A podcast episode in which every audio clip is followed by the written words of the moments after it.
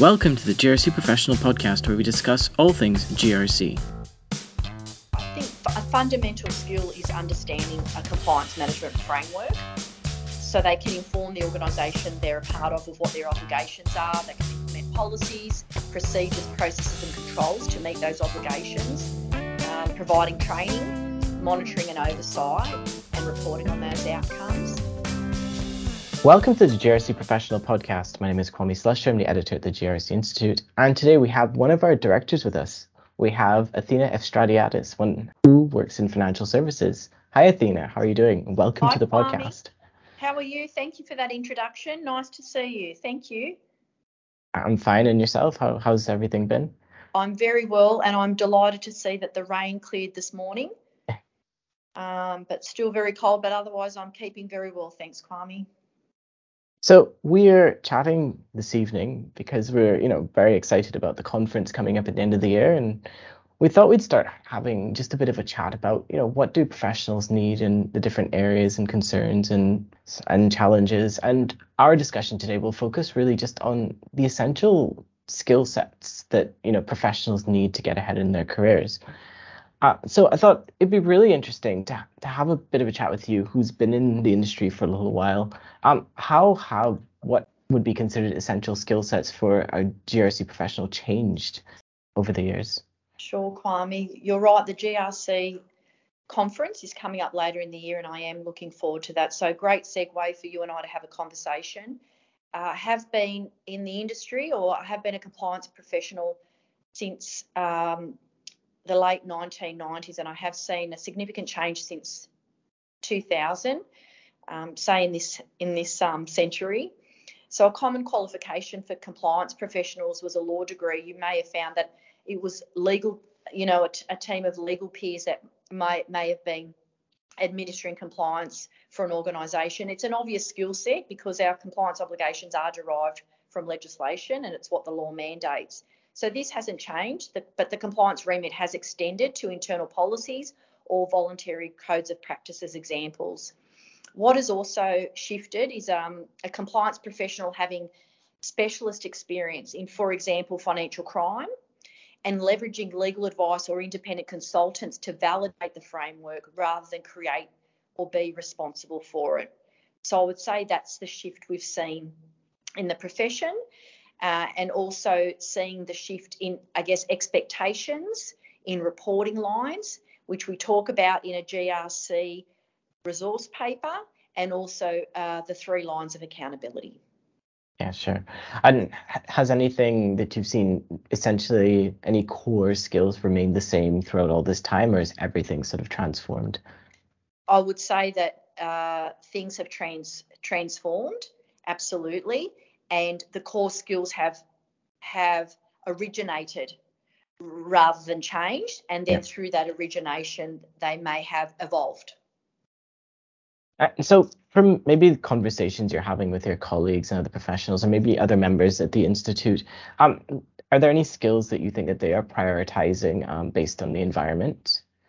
I think a fundamental skill is understanding a compliance management framework so they can inform the organisation they're a part of of what their obligations are. They can implement policies, procedures, processes, and controls to meet those obligations, um, providing training, monitoring and oversight, and reporting on those outcomes. And also the knowledge of relevant regulators, their role, and how they oversight the organisation. You asked about, you know, different skill sets or additional skill sets. So they're the they're the fundamentals. But skill sets can change as new regulations are introduced or specialist experience is required. And I used financial crime as an earlier example, privacy, something that might be at the forefront for others within financial services might be information security. And the skill set is an obligation, it's around getting knowledge. Mm. Uh, knowledge and experience. A more recent example may be experience with breach reporting regime, which came into effect late last year, or regulatory engagement, which could aid organisations with the latest breach reporting regime within financial services and, and Australian credit licensees. So, you know, it's new for Australian credit licensees, for example. So, a skill set around breach reporting or regulatory engagement might benefit those organisations. And smaller organisations, depending on what their structure might be. They might not have a dedicated learning and organisational development function, and so they might require a skill in training, so a soft skill, and not just subject matter expertise in compliance or the organisation. Yeah, sure. I, and I, I, like what you were saying about that regulatory impact and skill sets. I, I wonder, has I know sometimes regulators like AUSTRAC and ASIC and APRA provide guidance for certain types of regulations. Has through that guidance, have they suggested particular skill sets that could be useful? Have have they helped with their engagement at all?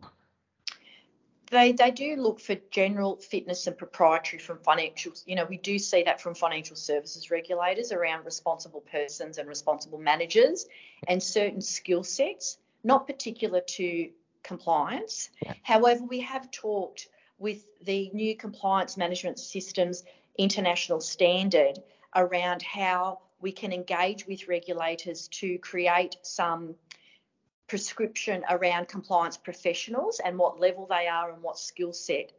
Um, compliance was referenced in the Australian Prudential Regulators Authority's Insight article in February around compliance risks to an organisation.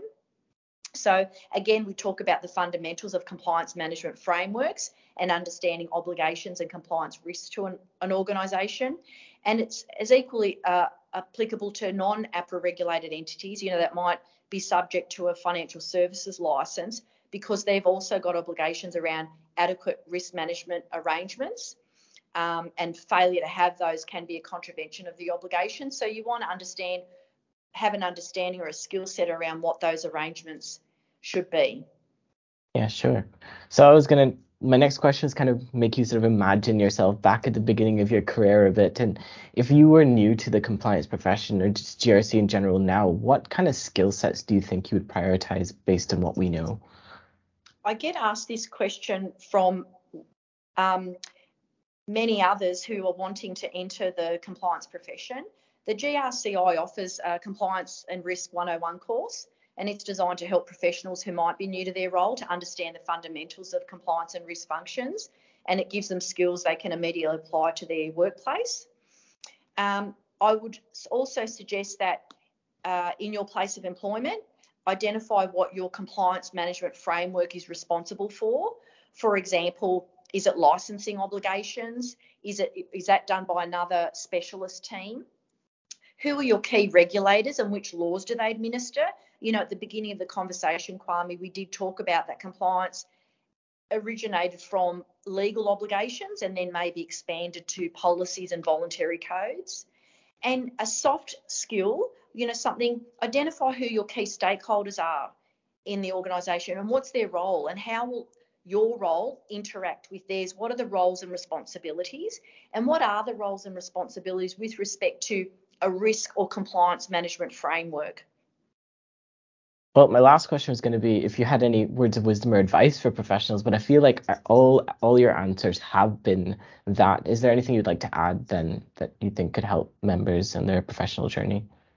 I think keeping across regulatory and industry developments to be aware of impacts to the industry, to be aware of impacts to the profession and the regulatory landscape.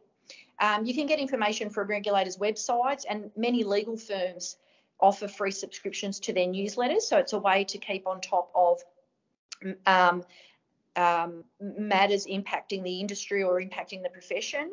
I'd encourage um, GRC professionals to seek out a, me- a mentor uh, or, you know, to network uh, within the GRC or others within their network, a professional peer to exchange thoughts and ideas and to join an association like the GRC where you can connect with members of the profession for networking, coaching, and mentoring.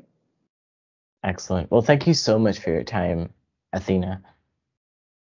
Kwame, thank you so much for inviting me to speak, and I look forward to meeting our members at the GRCI conference. Thanks, Kwame. This podcast was a production of the Governance, Risk and Compliance Institute, and the music was produced by Rob Neary.